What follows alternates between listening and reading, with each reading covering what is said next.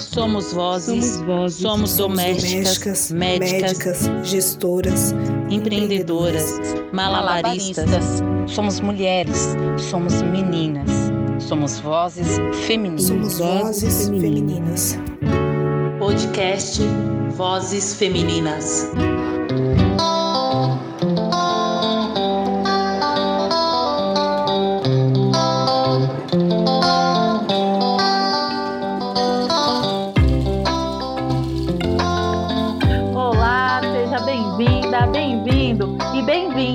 Ao Vozes Femininas. Eu sou a Catiana e estamos em mais um episódio. Hoje com o tema Movimentando o Corpo e a Alma através da Cenopoesia.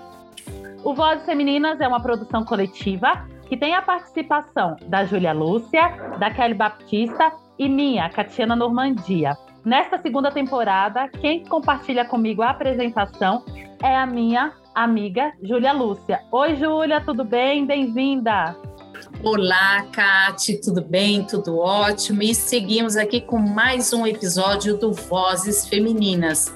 E olá para você também, ouvinte do nosso podcast. E nossa convidada de hoje é Jo Freitas, atriz, poeta e escritora. E também nordestina adotada por São Paulo há 27 anos. Em 2017, desenvolveu no Peru Mulheres em Travessia, uma composição de poesia e audiovisual baseada em histórias de mulheres. Em novembro de 2018, lançou o livreto Flores e em 2019 viajou para Moçambique e África do Sul para participar do Festival de Poesia Poetas Dalma.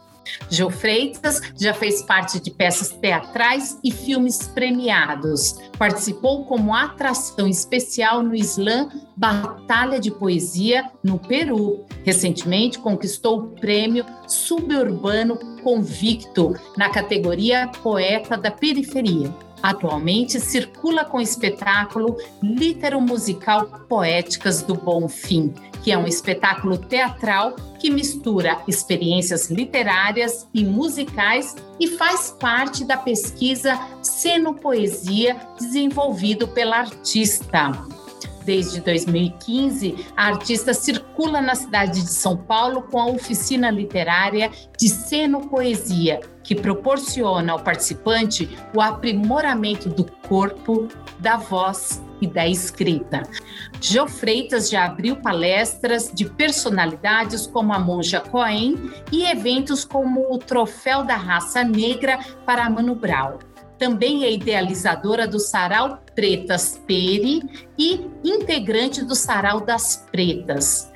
Bem-vinda, Jo Freitas, ao Vozes Femininas. Ei, que lindeza! Muito obrigada pelo convite de fazer parte aqui com vocês. Estou muito feliz. Muito obrigada, parceiras. Ai, que bom, Jo. Bem-vinda aqui ao Vozes Femininas. É muito bom ter você conosco. É um presente. E eu quero começar essa nossa conversa, essa nossa roda virtual, citando um trecho da, do seu poema sempre nordestina, que é lindo, inclusive. Parabéns aí pela, pela arte, pela escrita. E eu, como nordestina, fico bem emocionada a ler. Então, vou ler aqui um trecho que eu separei.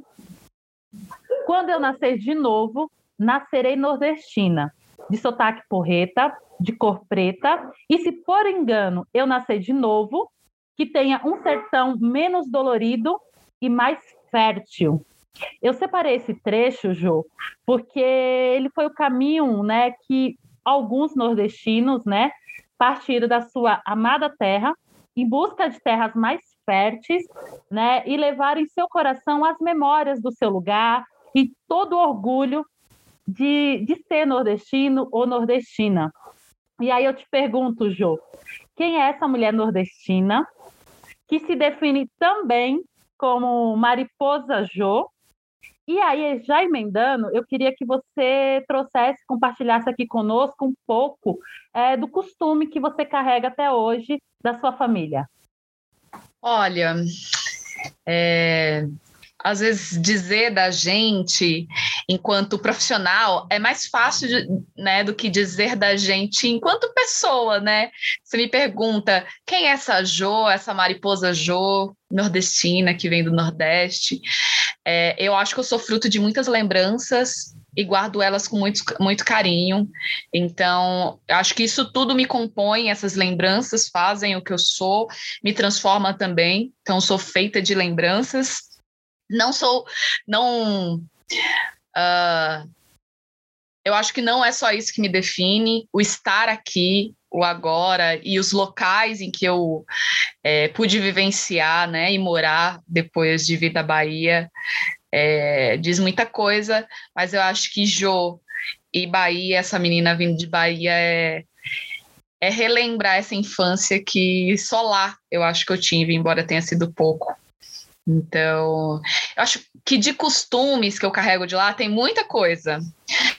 É, eu, inclusive do meu espetáculo Poéticas do Bonfim, eu, eu abro o espetáculo com uma poesia que ela é toda, ela, ela toda fala sobre a minha vivência. E a vivência de muitas pessoas, né? É, tem uma parte que diz assim: quem não me conhece pergunta, tu é carioca, paulista ou sotaque é tu que faz? Tem um lance do sotaque, que quando a gente veio aqui para São Paulo, a gente falava muito carregado, então quintal era terreiro, né, o barreiro, então tinha todo todas essas coisas que a gente trouxe da Bahia. E aí aqui a gente teve que mudar muito, então eu vejo inclusive que que há há uma questão muito louca no meu sotaque. Porque quando eu estou num lugar profissional e trabalhando, eu consigo, inclusive, ter mais calma de dizer. Quando eu estou com a minha família e amigos, parece que vem tudo sotaque. Então, quando eu estou com as minhas amigas, elas falam, Jô, você fala muito puxado e que quando você vai apresentar, você nem fala assim. Na minha casa, a gente fala muito rápido, muito alto. O meu companheiro fica sempre, Jô, você percebeu que você está falando tão alto? Aí algumas palavras, algumas coisas, por exemplo, é, estragar algo, a gente fala instruir, então, e várias outras eu acho que mais resgatar um pouco dessas palavras. Eu acho que comidas a gente é, traz bastante, né?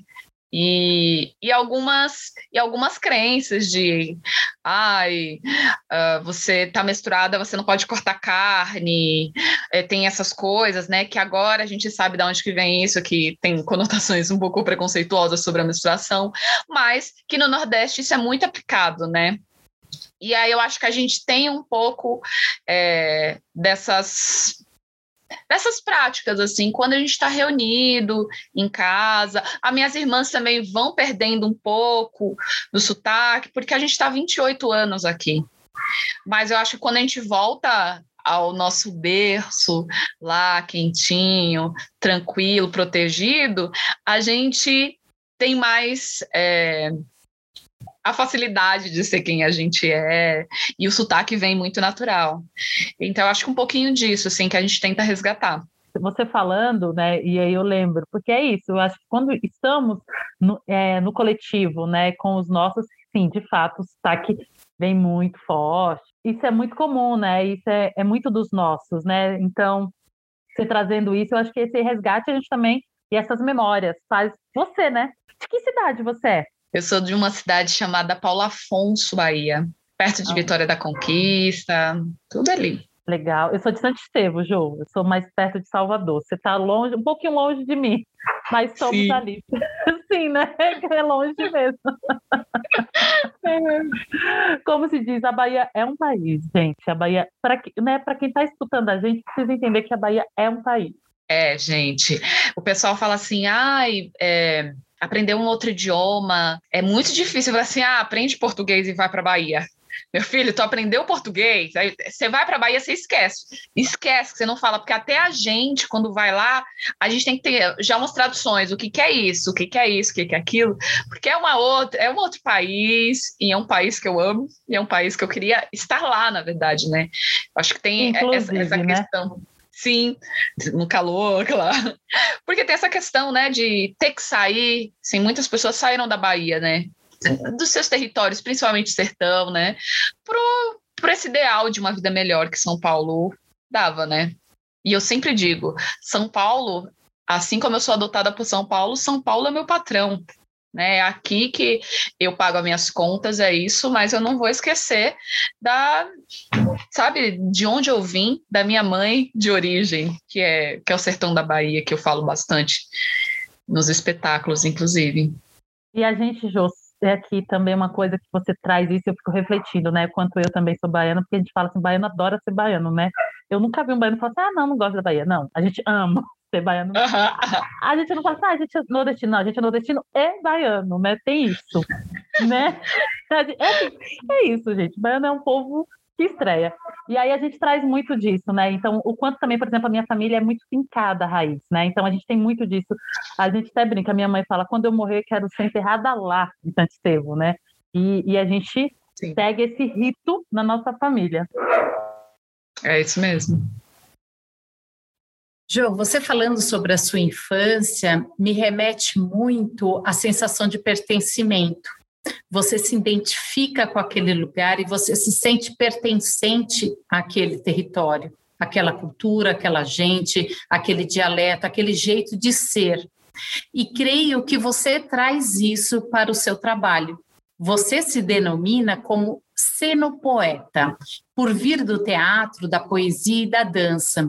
E o seu trabalho fala essencialmente da mulher negra, nordestina e periférica.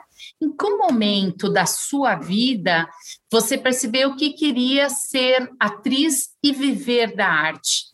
Sabemos que para uma mulher preta e nordestina não é fácil mas você se torna inspiração e influência para tantas outras. Compartilhe com o nosso ouvinte um pouco dessa sua trajetória artística. Eu acho que desde da infância eu sempre quis ser artista. Eu acho que há uma questão é, muito peculiar nas crianças que são arteiras, que faz arte, né? Quando a mãe para de fazer arte, quando está tramando peripécias, né? Então, é, de crianças atentadas, eu estou falando de crianças atentadas. Eu era uma criança atentada que tinha energia para imaginar. Sempre tive muita dificuldade em atenção quando eu era criança. E aí, é, eu acho que essa dificuldade na atenção era porque eu vivia muito viajando, eu criava muitas, é, muitas coisas na minha cabeça, muitas possibilidades de ser. Então, eu acho que para mim não se bastava tanto a realidade, eu tinha que viver muito no mundo paralelo. E que isso, sim, a gente deixa ficando mais adulto, pode ser alguma patologia, mas enquanto criança é imaginação. E aí eu tinha isso muito aflorado. E aí eu entendi, vendo, minha família é, um, é uma família que assiste muita novela, que está lá assistindo. Esse é um dos das né, das diversões em família, assistir novela. E aí eu assistindo novela, assistindo filme, muito filme de ação, minha família era da ação. Queria assistir ação de action, ação de luta, essas coisas.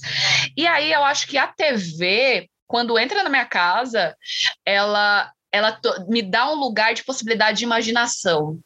E aí eu levo isso para minha vida. E aí eu descubro, ainda nova, que o teatro me dava isso. Eu falei assim: hum, o teatro me dá essa possibilidade. E teatro é real, e ali é fictício, pensando na, na TV. E aí foi quando eu comecei a fazer é, teatro e, e, e, tentar buscar um pouco dessa minha existência. Eu acho que eu queria é, me entender enquanto um ser presente numa sociedade para que que eu vim. Eu acho que desde criança eu me questionava muito por que que eu vim, né? Eu não vim só para isso, só para é, crescer, trabalhar, é, sabe, nessas mesmas condições que, inclusive, minha família é. Eu sou de uma, de uma família de, em que todas as mulheres são empregadas domésticas, e é que eu digo muito nas minhas poesias. Eu falo: o problema não é ser empregada doméstica, o problema são as condições de trabalho no qual essas mulheres são obrigadas a aceitar. E aí as condições de trabalho é, são, são precarizadas, né? E aí eu, eu me questionava, eu não quero ser passar por esse mesmo ciclo, porque não é justo, não é uma profissão de escolha.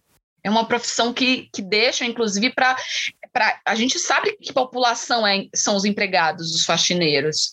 Eu acho que é, se muda muito uma ideia de, é, de amar a profissão e de amar ser diarista, faxineira, e ok, que isso, é, isso tá para uma, uma questão emocional, é muito importante a gente amar aquilo que faz, mas ainda assim ter a consciência né, das condições sociais no qual você está inserida, que precisa modificá-las. E aí eu questionava muito esse mesmo sistema comum da minha família. Comecei a fazer teatro e o teatro ia me levando sempre mais a outros olhares. E aí entrava em tudo, assim, fiz dança afro, fiz circo, fiz tudo isso. E aí, em 2009, eu conheço a cena de saraus. E essa cena de sarau me traz uma outra possibilidade, que é a poesia, algo que eu já escrevia lá de maneira tímida na escola, colocava as minhas as minhas questões no papel, e aí depois tinha a questão do corpo que vinha com teatro, a questão da de me trazer uma possibilidade de me colocar enquanto pessoa. É, eu sou de uma família onde as mulheres não falavam, não tinham é, é, como que eu posso dizer? Não tinha muito, não eram tão ativas assim para um, uma vivência né? machista. É escuta, medo, né? Sim, sim. Minha mãe ela foi privada de entrar na escola porque mulher não estuda. Minha mãe, ela, ela, ela enfrentava muito, tinha essa questão de se colocar diante do mundo, mas só que tinha uma, uma não não é timidez, é silenciamento, né? Isso que a gente diz. Eu nunca fui uhum. tímida, só fui silenciada, e eu acho que essa é a história de muitas mulheres. Há um silenciamento, porque minha mãe falava, e se tivesse que discutir com fulano, ia discutir, mas havia um silenciamento, inclusive intelectual. E aí eu acho que é, o teatro, a poesia me dava é, um outro poder de narrativa da minha própria história. Eu acho que, que isso resume bem como eu entro e, e o porquê, assim, o porquê ideológico, assim, depois eu vou eu vou colhendo tudo isso e me respondendo, ah, era em busca desse dessa voz, né? Não, eu ia falar assim, complementando um pouco, Jô, que você trouxe, além da importância de você romper esse ciclo de empregadas domésticas, que é bem que você falou, não é uma profissão por escolha, é uma profissão por imposição. E a gente vê várias histórias aí de famílias, de gerações, de várias gerações, né, que passam uma vida toda servindo, inclusive, uma mesma família. E aí ainda tem o ditado, né, comum, né, gente? É como se fosse da família, mas não é da família. A gente sabe que não é da família, porque qualquer coisinha eles te mandam embora. Qualquer coisinha, você não, não é mais da família, né? Então, você é como se fosse enquanto você serve. E é bom você romper esse ciclo da família, porque a próxima geração que vem, vem com outro olhar, uma outra possibilidade. E se quiser ser empregada doméstica, é por opção, mas não é por imposição. Né? Não é porque o sistema fala, você tem que ser. Isso é importante, romper esse pensamento. Sim, minha mãe, durante muito tempo, os relatos que ela trazia para para casa, era, era muito dolorido para mim. E aí, hoje, já tenho um, uns cinco anos que eu assim: minha mãe não vai pisar para ser empregada doméstica de ninguém. Isso não quer dizer que, ah, é, que eu ainda consigo bancar minha mãe e tudo. Mas, gente, o último trabalho que minha mãe teve foi trabalhar 12 horas com 60 reais, numa diária de 60 reais, em que ela tinha que pagar a condução dela. Eu falei assim: não, não, isso daí eu posso pagar, né? Ninguém vai morrer de fome. Então eu não queria pude, que não é a realidade de muitas pessoas, né, que às vezes até os 60, 70 anos estão aí nas casas desses patrões, dessas patroas. E aí a minha mãe falou assim, não vai, minha mãe adquiriu várias doenças, várias várias questões emocionais e que para mim é, não compensa minha mãe sair com lucro de 30 reais. Uma vez que eu possa, uma vez que eu possa, inclusive, fazer com que ela não vá. E aí eu acho que tudo isso, a vivência da minha mãe, onde ela foi colocada no mundo, o que deixaram para ela, né, o que restou para ela enquanto profissão, me fazia é, de maneira ideológica pensar numa outra profissão que me, fiza, me fizesse imaginar como a minha infância e também uma possibilidade de ganhar a vida, né? Porque desde criança eu ouço. Teatro não dá dinheiro, poesia não dá dinheiro. E, e essa realidade eu não culpo meus pais, porque essa é a realidade de visão deles e que, de fato, quase não ganha. É uma jornada que você acreditou nessa herança que você desenvolveu na, na sua infância, na sua capacidade de imaginar, na sua capacidade de criar e de, por meio dessa arte, também criar ferramentas de subsistência na qual, inclusive, você se identificasse, que você se, se entendesse como uma pessoa com potência de criação. E desde 2015, você circula pela cidade de São Paulo com a oficina literária de Cenopoesia. Primeiro, eu queria que você explicasse para o nosso ouvinte como que é essa junção, quais são as palavras que estão integrando essa expressão Cenopoesia. E depois você explicar para a gente também como é essa oficina literária. A, a Cenopoesia eu descubro em 2010, através do Rai Lima e Júnior Santos, né, a partir de uma vivência com o grupo Teatro Buraco do Oráculo, e ó, basicamente a cenopoesia ela nasce na década de 80, num cenário de ditadura militar, onde os teatros foram fechados e os artistas só tinham uma rua.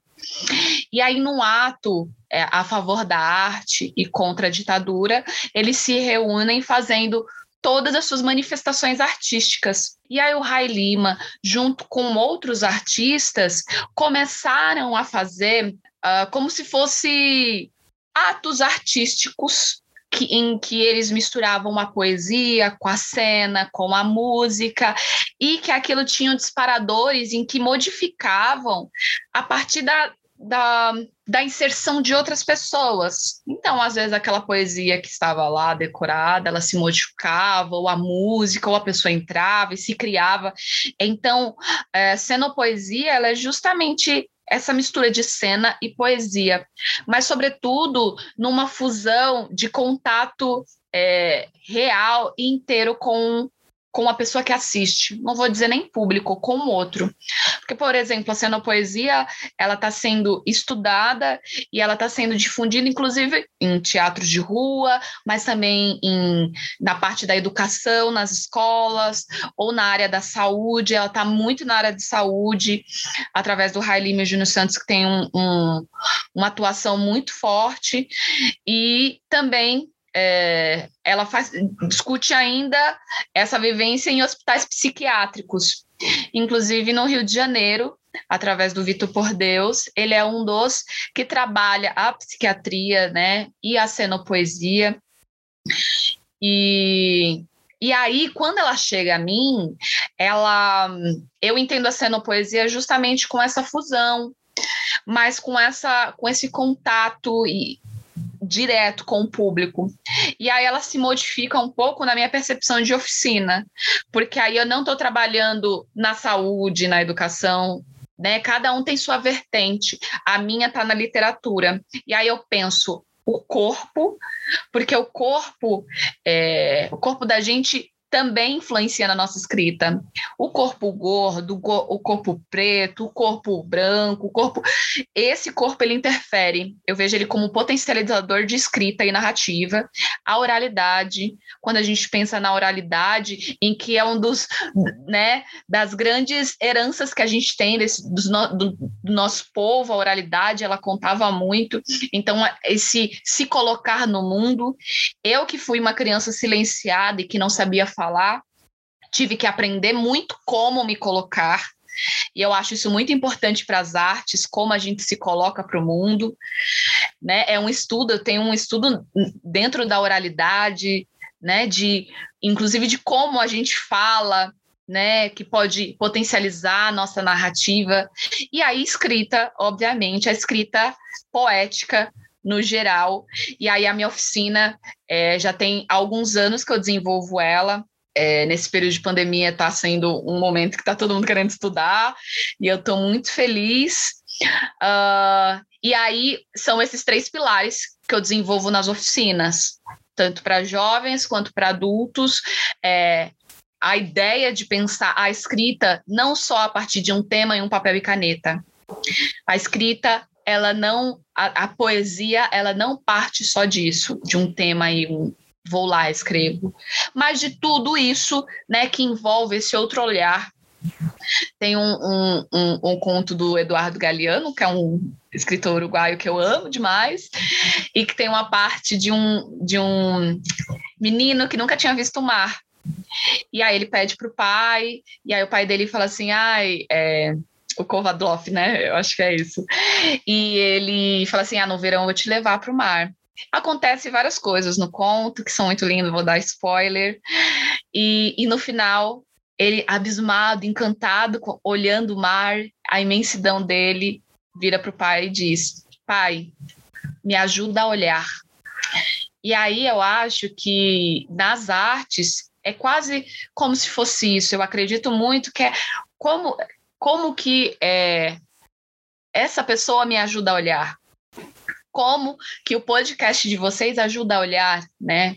Eu acho que e a minha oficina é um olhar sobre, inclusive, esse cotidiano, inclusive este momento atual em que estamos vivendo, né, de que tudo isso interfere e que a escrita ela não precisa partir só de inspiração, que é uma das coisas que eu mais falo. A escrita ela não fica, não pode ficar refém da inspiração. Olha, é exercício, é técnicas, isso eu posso garantir, e a minha oficina vai fazer um panorama geral sobre isso. E a sua oficina, já está acontecendo de forma online? Sim, sim. Agora totalmente virtual. E, inclusive, tem uma turma para abrir o mês que vem, julho, e quem quiser só é dar um oi ali no, no Instagram, Jo Freitas Poesia mesmo, que aí eu passo as informações. E Jo, né? Pegando todo isso que você está falando, né, e está sendo ótimo aqui de escutar, eu queria que você também trouxesse para nós e para o nosso ouvinte um pouco sobre o espetáculo litero musical Poéticas do Bonfim, Conta pra gente o que, que é esse espetáculo, como é que é, como é que está funcionando nesse, nesse mundo virtual. É, o espetáculo, ele ia ter uma temporada antes da pandemia, e aí ele teve uma configuração, foi, foi feito a gravação na minha casa, minha casa como cenário, tudo isso, só que com os músicos longe, o diretor longe, ele tá no YouTube, como Poéticas do Bonfim, espetáculo Poéticas Bonfim, de Freitas, tá lá. Esse espetáculo, ele ele é uma travessia mesmo, ele fala, é um espetáculo poético, que ele tem narrativas que eu chamo de prosa poética nordestina, que fala sobre essa nordestinidade, sobre essa memória. Então eu conto com a Ju Flor, que é a minha sanfoneira, o Júlio Lino, que está nas cordas e diretor musical, Renato Gama como direção geral e Pablo Calazans na filmagem. E esse espetáculo ele fala sobre essa, essas memórias nordestinas, dessas palavras e, e, e, dessa questão do sotaque. Ela também pega questões que é como se tivesse uma transição Bahia-São Paulo, em que tem poesias que falam sobre essa transição, em São Paulo é isso, é esse sotaque que existe e que não existe, mas também essa violência desses corpos, né, em, em cima desses corpos pretos, vai falar sobre essas questões, sobre essa solidão, sobre esses desafetos também. É um espetáculo que ele, ele aborda essas questões de maneira bem bem aconchegante que eu queria, né? Então eu tenho um cafezinho ali, ali no presencial, eu convidava o público, convidava o público para vir falar palavras né, de qualquer região nordestina, porque Nordeste é muito amplo. Eu, eu, às vezes eu falo Nordeste e ainda com a minha visão de Bahia, mas que o Nordeste ele é muito amplo. Chamava eles para tomar um café ou para dançar um forrozinho, que tudo no espetáculo tem isso.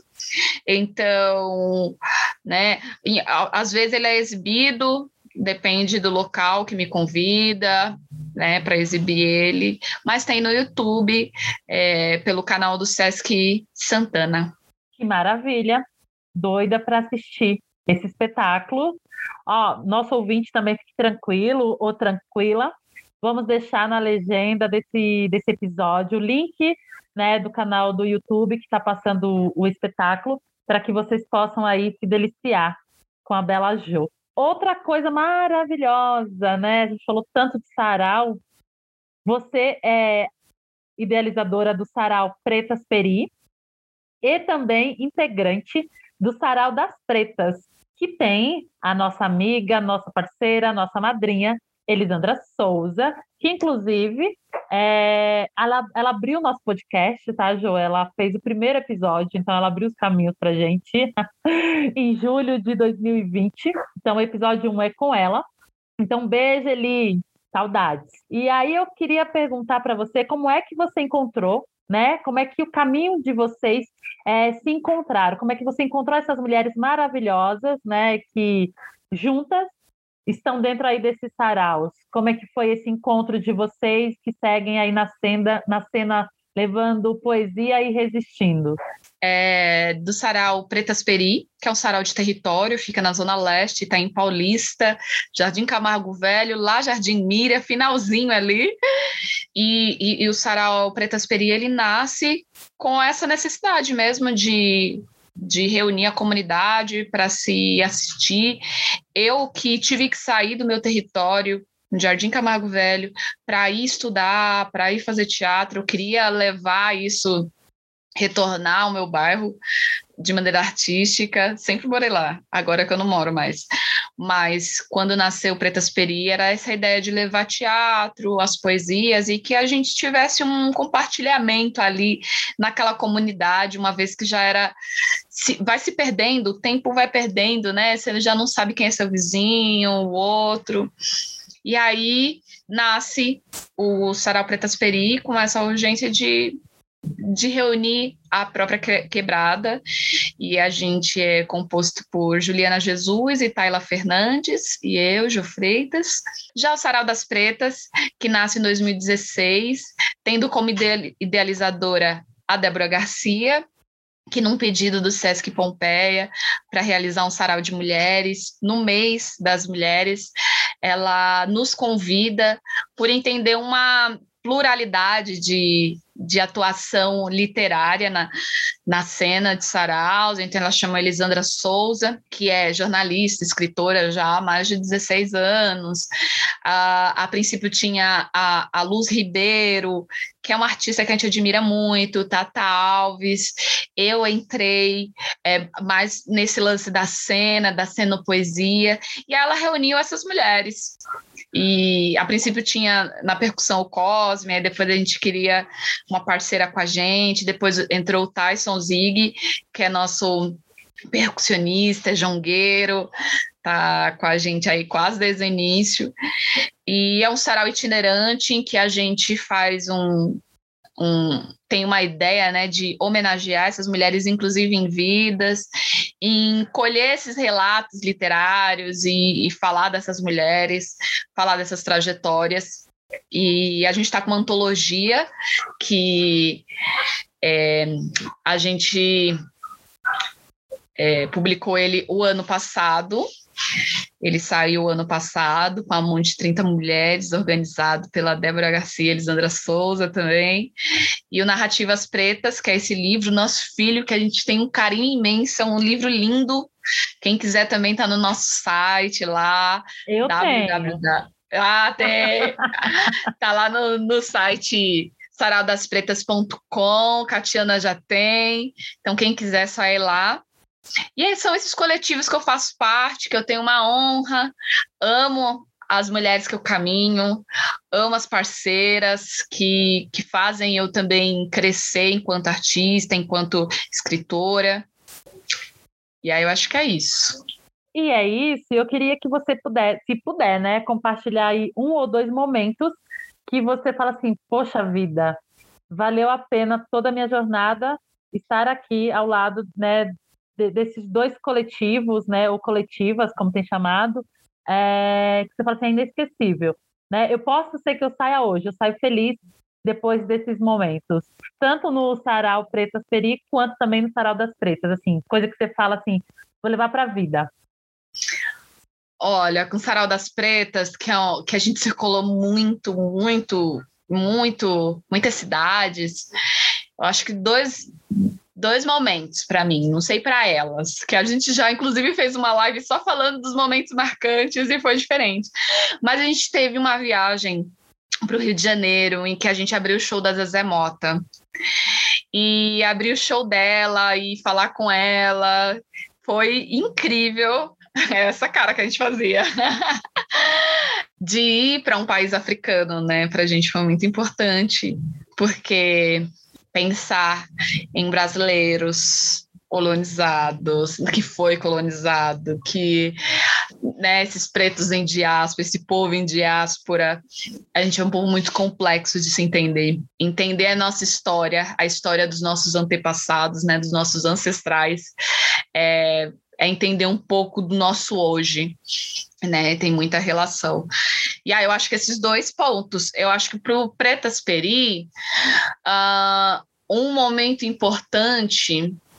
Uh, eu acho que todos os momentos é importante, mas eu acho que quando a gente faz atividade na quebrada e vê que a própria quebrada recebe isso de maneira tão pertencente àquilo, para a gente é importante. Teve um momento que a gente sempre fazia o sarau na rua, então podia entrar qualquer pessoa para recitar. A gente só falava assim: olha, se vocês forem falar coisas que ai, machista, racista, a gente já vai cortar, porque é poucas ideias também, né? É, é, é, é, aberto, mas também não é aberto, né? Preconceito não é opinião. Então, ok.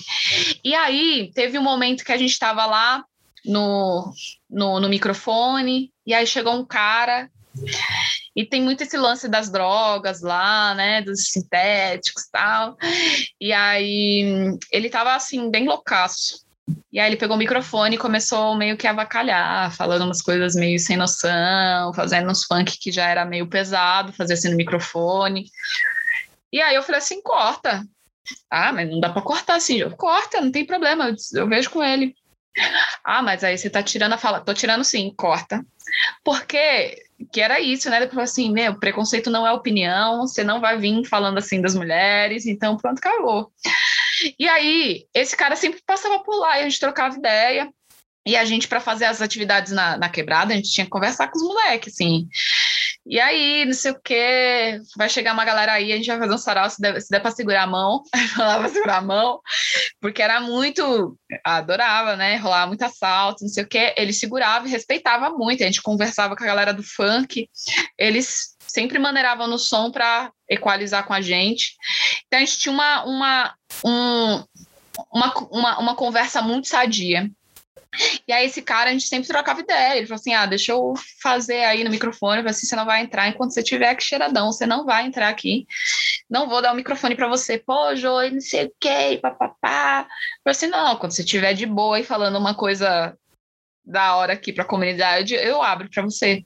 E aí ele um dia ele chegou e olhou assim para a gente, chamou a gente de canto e falou assim: "Hoje eu tô hoje eu não usei nada. Queria saber se eu posso mandar um, mandar um som aí que eu fiz. E aí o cara pegou o microfone e fez um som. E ele estava falando sobre essa realidade de, inclusive, não conseguir largar. E da família, o quanto a, a família é, sofria com isso, e a avó dele tava, morava na esquina, então eles ouviam, porque era bem no meio da praça. E aí, tipo, ela começou a chorar, ele começou a chorar. Então, acho que não que a gente mudou alguma coisa assim, ah, ele parou de usar, mas esse é o ponto de reflexão, porque ele quis ser escutado. Ele quis falar, e aí ele só precisa de alguém que libere o microfone, mas inclusive ele tem que saber que ele tem responsabilidade na fala Então, porque senão a gente vai num, numa configuração so, é, é, assistencialista e não é, a gente é quebrada também, a gente também precisa sabe, do mesmo suporte. E aí e é isso, parça. Se você não tiver aqui com papo da hora, você não vai entrar, porque a gente não tá aqui na assistência, não sei o quê. Não. É, é outros corre. E aí esse esse momento de ver que ele não usou para que usasse o microfone para a gente ouvir a música dele foi muito importante. Aí é isso, porque foi longo. Nossa, foi tudo isso, né? É, são várias reflexões e o quanto que foi importante para ele entender quando você falou, né, a responsabilidade. A gente te dá o microfone para poder te escutar, desde que você também entenda da sua responsabilidade na sua fala, né? Isso foi, isso é, acho que ótimos exemplos que você trouxe. Amei, amei. E como é que tá é, as agendas de vocês aqui a, nessa pandemia? Como é que vocês estão atuando, vivendo, trabalhando, né? Quais são as maiores barreiras para vocês nessa pandemia? Eu acho que enquanto coletivo caiu muito, né? É, é, caiu as apresentações. O Sarau tem muito essa questão do né, do presencial, do calor, e, e aí perde muito. A gente não tem muitas agendas, eu acho que individualmente, né, é, enquanto trabalho, eu especificamente estou dando muito mais oficinas, estou nesse ciclo de oficinas e que é, é, por aí que eu tô, né, tá saindo mais o ganha-pão. Mas eu acho que enquanto, enquanto sarau é, é geral, tá, tá se perdendo um pouco, né? Porque também a gente está desgastado, a gente está cansado da tela, a gente está cansado de. Tem, a poesia tem uma outra coisa, é o encontro. O encontro é poético, que abre os ouvidos e que aquilo é mais gostoso. No virtual, se torna mais difícil. Acredito que essa seja baixa. Obviamente, também posso culpar as políticas públicas sendo escassa e é cada vez mais por um governo em que a, acha que esse tipo de arte não interessa. É, obviamente também tem isso, né? Mas para mim, mais as oficinas. E que é uma das coisas que eu amo fazer. Eu pedi o ano passado, eu falei assim: ah, eu ficaria de boa o ano inteiro só dando oficina. Só pegando umas férias de recitar para a oficina, porque a oficina de poesia é uma oficina que eu gosto muito. Eu eu tenho muito prazer em fazer.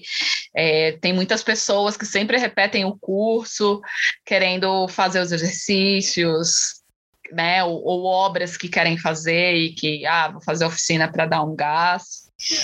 E é isso. Tomara que apareça mais e mais oficinas. Contratem a Jo Freitas, meu povo.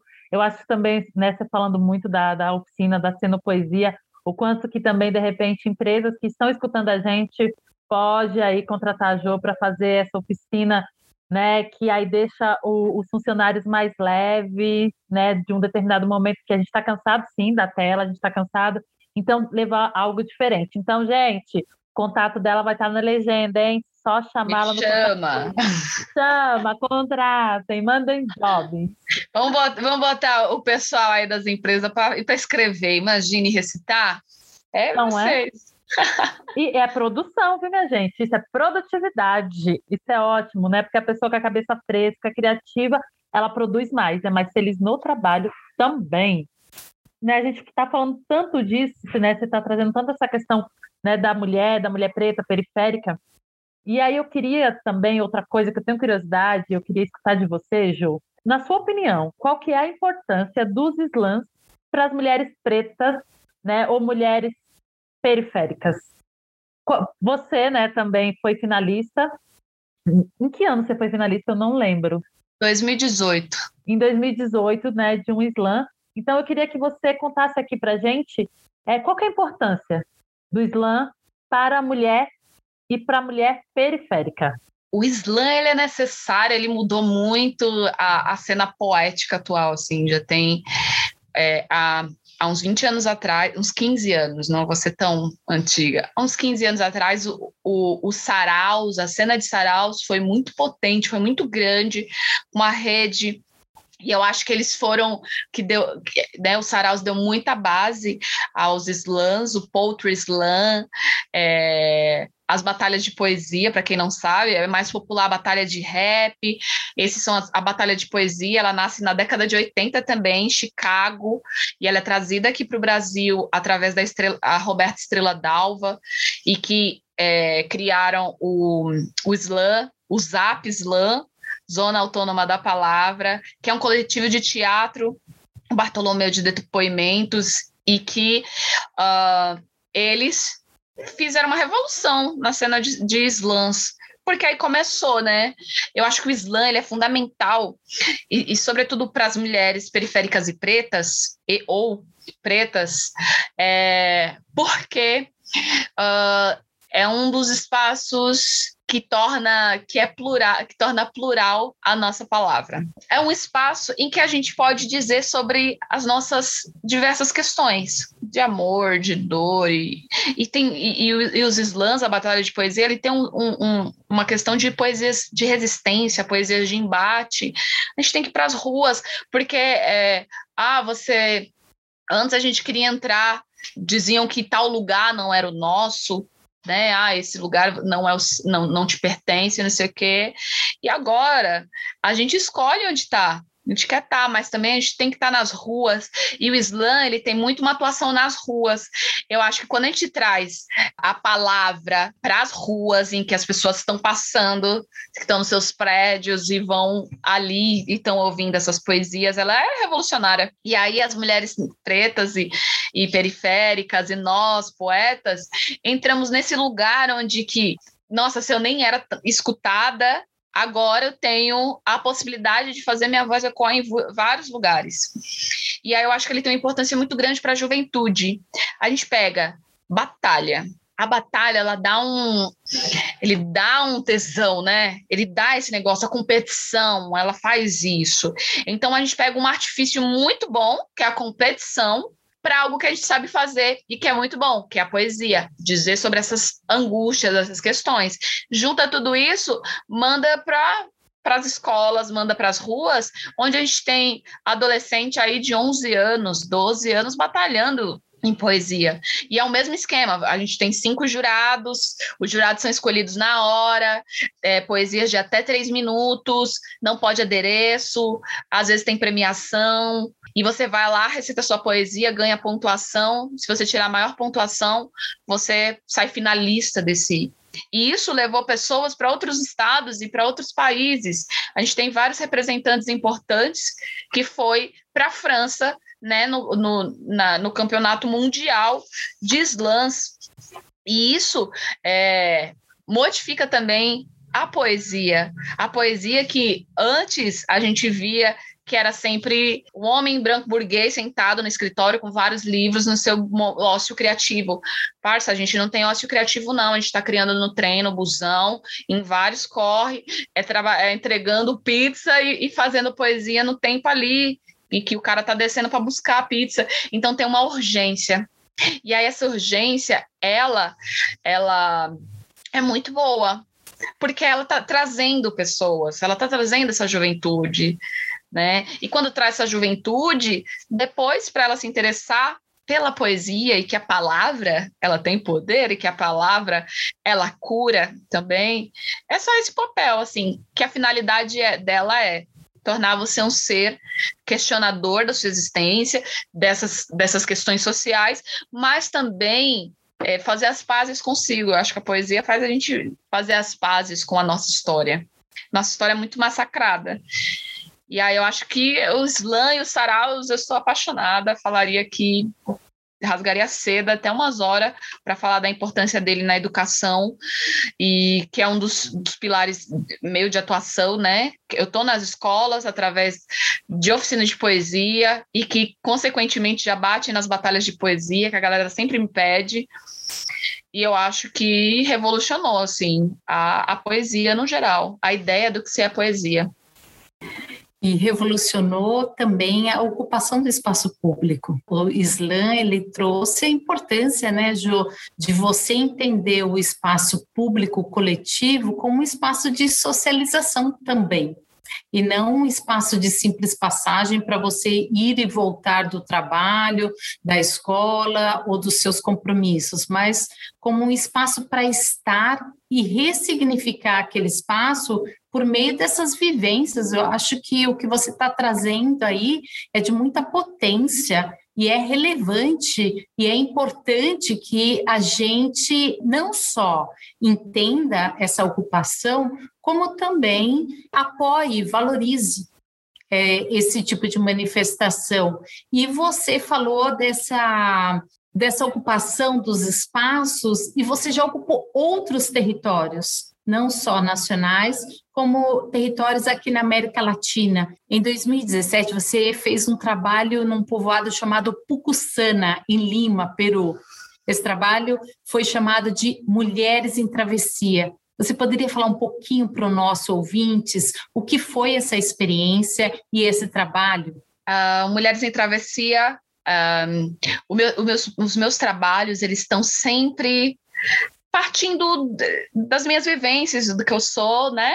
Mas o Tolstói diz que fale de sua aldeia e falará do mundo, ou seja, né, falar de si também é falar do mundo. E eu sou uma mulher em travessia. Eu saí, né, da eu e minha família, saiu da Bahia para vir para São Paulo em busca de uma vida melhor. E, é, e essa é uma realidade de muitas pessoas, não só no Brasil, mas em no mundo inteiro, né? Sair de um território, no seu território de origem, para ir buscar uma outra condição de vida. E aí, essa narrativa me interessa. E aí, eu fiz a primeira edição aqui em São Paulo, na Zona Leste, e a segunda edição em, na, lá no povoado chamado Pucussana, em Lima, no Peru. E a ideia dele é justamente colher as histórias dessas mulheres em formato de audiovisual. Então, eu fiz uma série documental com alguns episódios, elas contando as histórias. Depois disso, eu criava uma poesia a partir dos relatos dela. E após isso, eu fazia um mural né, de exposição no bairro, no território, porque eu queria alguma coisa que as desse uma noção de pertencimento sobre esse território. Porque eu tinha um, né, saí lá de Paulo Afonso, fui para o Camargo Velho, desde criança até adulta, morei no Jardim Camargo Velho, me faltava um pouco desse enraizar. E aí eu gosto muito, né, de, de tornar as coisas pertencentes no período em que estão. Então, se eu estou lá, né? E aí essa essa ideia me interessava muito. Então, eu criava um, uma, uma série documental criava poesia através das histórias, que eu adoro criar poesia a partir né, das histórias, a partir de algo. E depois disso, é, esse mural de exposição com a poesia, a imagem delas, inclusive lá em Puxana, que é uma vila de pescadoras, em que a economia toda do território se sustenta através da pesca. Então, desde a coordenadora geral lá das estatísticas, até a pescadora que vai para alto mar, eu peguei, até a, a, a, a mulher que limpa os, né, os peixes, tudo isso. E a gente fez um mural em grafite lá no território de Puxana, e que foi muito foi muito importante para mim é, saber essa, essas outras histórias. Eu já tinha ido uma vez para o Peru, essa tinha sido a, a, a segunda vez que eu tinha ido para fazer esse projeto tudo de maneira independente, sim, foi produtor de lá que me auxiliou, uma, uma vivência, uma, é tipo um intercâmbio lá que, né, um, que a gente fez. E aí, saber dessas histórias, conhecer o idioma, que é um idioma que eu amo, eu adoro idiomas, eu adoro palavras que eu não conheço, ouvir assim, principalmente desse povo, né? Eu ia viajar, ia para outro país, eu falava assim, ah, não quero os negócios turísticos, não. Eu quero ir lá, assim, ó, parecer que eu tô no Camargo Velho e é isso mesmo, assim, sabe? Lá em Paulo Afonso, porque essas são pessoas reais, né? Parece que é tudo muito fictício quando você fica só na cidade. Tá tudo muito bem, todo mundo equilibrado, tudo acontecendo. É na quebrada que eu descubro palavras diferentes, vivências diferentes, choros, alegrias diferentes. E aí, esse é o Mulheres em Travessia, que tem no YouTube, inclusive. Quem quiser conferir, sai lá. mais uma referência que certamente vai constar em nossas descrições, não é mesmo, Cati? Sim, sim, sim. O nosso ouvinte vai ter várias coisas bacanas de jogo para escutar, para ver, rever. Nossa, eu mesmo estou aqui já empolgada, gente. Que massa esse projeto, hein, Jô? Mulheres em Travessia. Adorei, adorei. Amei. Curiosa desde já. Jô, quero finalizar essa nossa conversa que está maravilhosa, que inclusive eu ia assim horas falando contigo, com uma poesia. Você pode declamar para gente, para o nosso ouvinte, uma poesia? Sim, eu tinha pensado numa poesia que chama Escrevo por Vingança, que ela diz muito sobre ah, sobre toda essa trajetória, sobre tudo isso, sobre a minha família. Mas eu vou recitar uma que se chama Depois do Fim Recomeços, que é o desejo que essa pandemia acabe, e aí é referente à pandemia. E aí ela é assim. Hoje eu vi crianças correndo na calçada, com chinelo nas mãos, e não foi pela janela. Pude ver o rosto inteiro das pessoas e a paixão nas mãos dadas dos casais, e não foi pela televisão. Foi dia das lágrimas lavarem o chão com saudade dos pais. A única morte naquele dia foi a saudade. E essa eu fui a primeira a matar a saudade.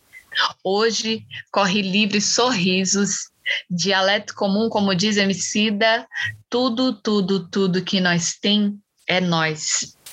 Eram olhos vivos, antes quadrados pela tela do celular e hoje livres. Era apenas um olhar. Pessoas ao invés de carros, engarrafamento, aquele dia virou abraçamentos.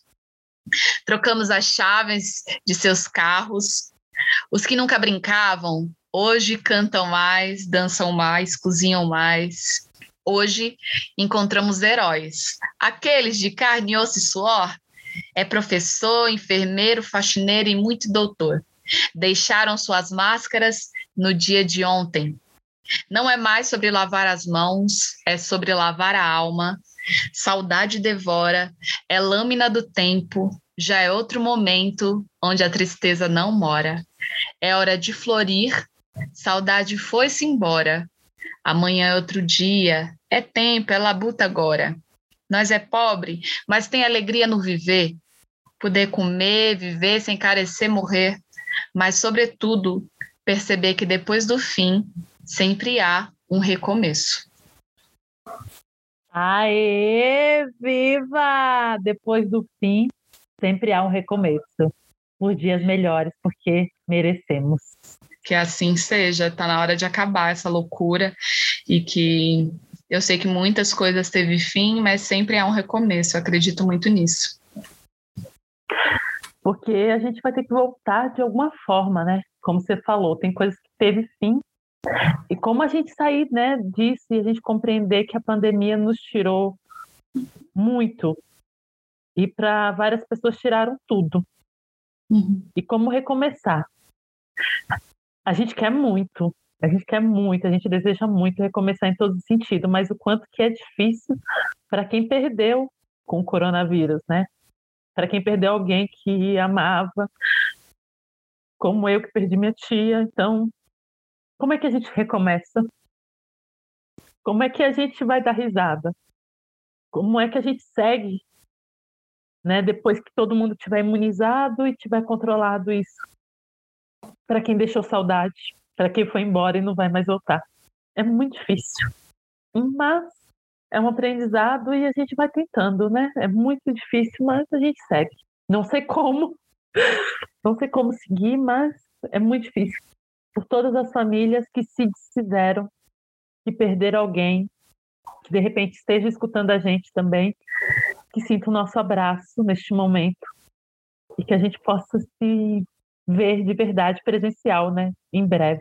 É, eu acho que o conseguir é, é só o tentar, porque o ato de tentar já é conseguir, né?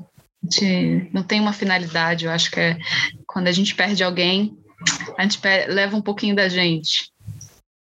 E aí a gente também deixa um pouquinho da gente, né? E sinto muito, Kate, mesmo. Eu sei o quanto dói. Esse é o momento que a gente tem que de verdade conseguir dividir, porque é por demais pesado esse contexto todo que o mundo inteiro está vivendo, mas creio que nós brasileiros ainda temos um, um, outro peso por conta desse desgoverno federal e o quanto que vidas poderiam ter sido salvas com uma atitude responsável de um governante. Enfim, como diz Mário Quintana, eles passarão e nós passarinho. Então, Kate e todos que estão nos ouvindo, sintam-se verdadeiramente abraçados, para que a gente possa dividir um pouco essa dor e, por meio dela, se fortalecer de alguma forma. Como disse a Jo Freitas, né, Jo, você falou sobre que é impossível a gente saber o que fazer, mas o próprio tentar é o fazer. E aí eu lembro um pouco do Belchior, que ele fala que o caminho se faz andando. Não existe resposta para sua pergunta, Kate. A gente vai fazer o caminho andando. A questão é que a gente pode fazer isso juntas. E estamos todos aqui juntos. Vamos embora? É isso, né, gente? Vamos embora. Obrigada, Ju, aí pelas palavras. Obrigada, Ju, também. Vamos embora, né? O caminho se faz andando. Para frente que a gente vai. Mas, Jô, muito obrigada. Assim, eu quero agradecer demais. Obrigada por tudo, obrigada por essa troca, obrigada mesmo. Seja sempre bem-vinda ao Vozes Femininas. Muito bom te escutar, muito bom é, te abraçar virtualmente. Espero que em breve a gente se vê presencialmente para dar esse abraço. Eu quero agradecer e sinta-se em casa sempre que quiser. Ah, eu que agradeço, Júlia e Kati, pelo convite de estar aqui, de conversar. É muito bom conversar com pessoas reais, né? Embora seja virtual, mas trocar ideia, falar um pouco da gente, para que a gente não esqueça quem a gente é, de onde a gente veio. Para a gente falar sobre nós é um hábito que nos, que nos foi negado, né? Falar da gente, sobre o que somos, como somos ou como estamos, né? Quer mais sobre como estamos? e, e, é muito bom, e eu gosto muito de, de poder partilhar, de poder ouvir também. Muito obrigada a vocês e a quem nos ouvem aí. Eu também agradeço por ter conhecido essa menina levada, ou como você disse, essa criança tentada, que hoje se tornou uma mulher e se reconhece como uma mulher em travessia. A mariposa Jo ou a Jo Freitas. Foi um grande prazer conhecer um pouco sobre a sua narrativa. Valeu muito a pena te escutar e conhecer sobre as suas jornadas, sobre como você consegue fazer a vida valer a pena. Muito obrigada, não é isso, Kátia? Isso, Ju. Como é que a vida vale a pena? Muito obrigada, Jo, mais uma vez. Sinta-se sempre em casa. O Vozes também é seu. A gente existe por causa de mulheres como você. Muito obrigada.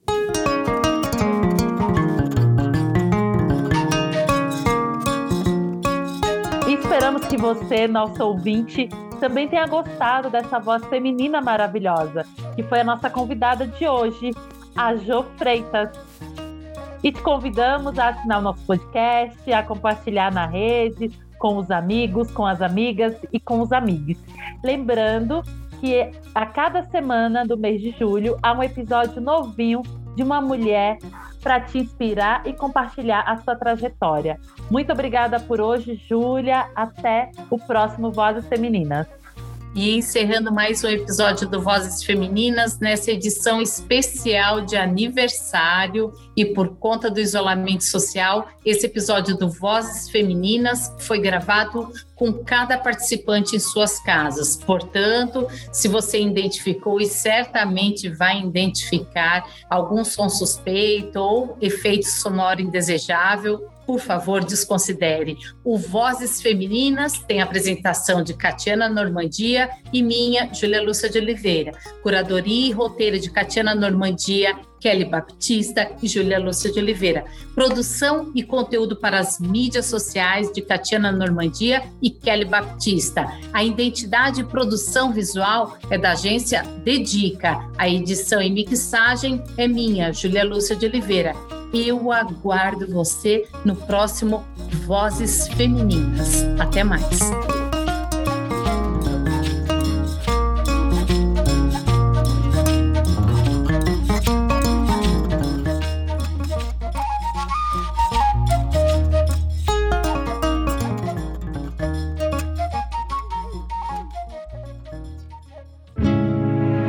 Somos vozes, somos, vozes, somos, domésticas, domésticas médicas, médicas, gestoras, empreendedoras, malabaristas. malabaristas. Somos mulheres, somos meninas, somos vozes femininas. Somos vozes femininas. Podcast Vozes Femininas.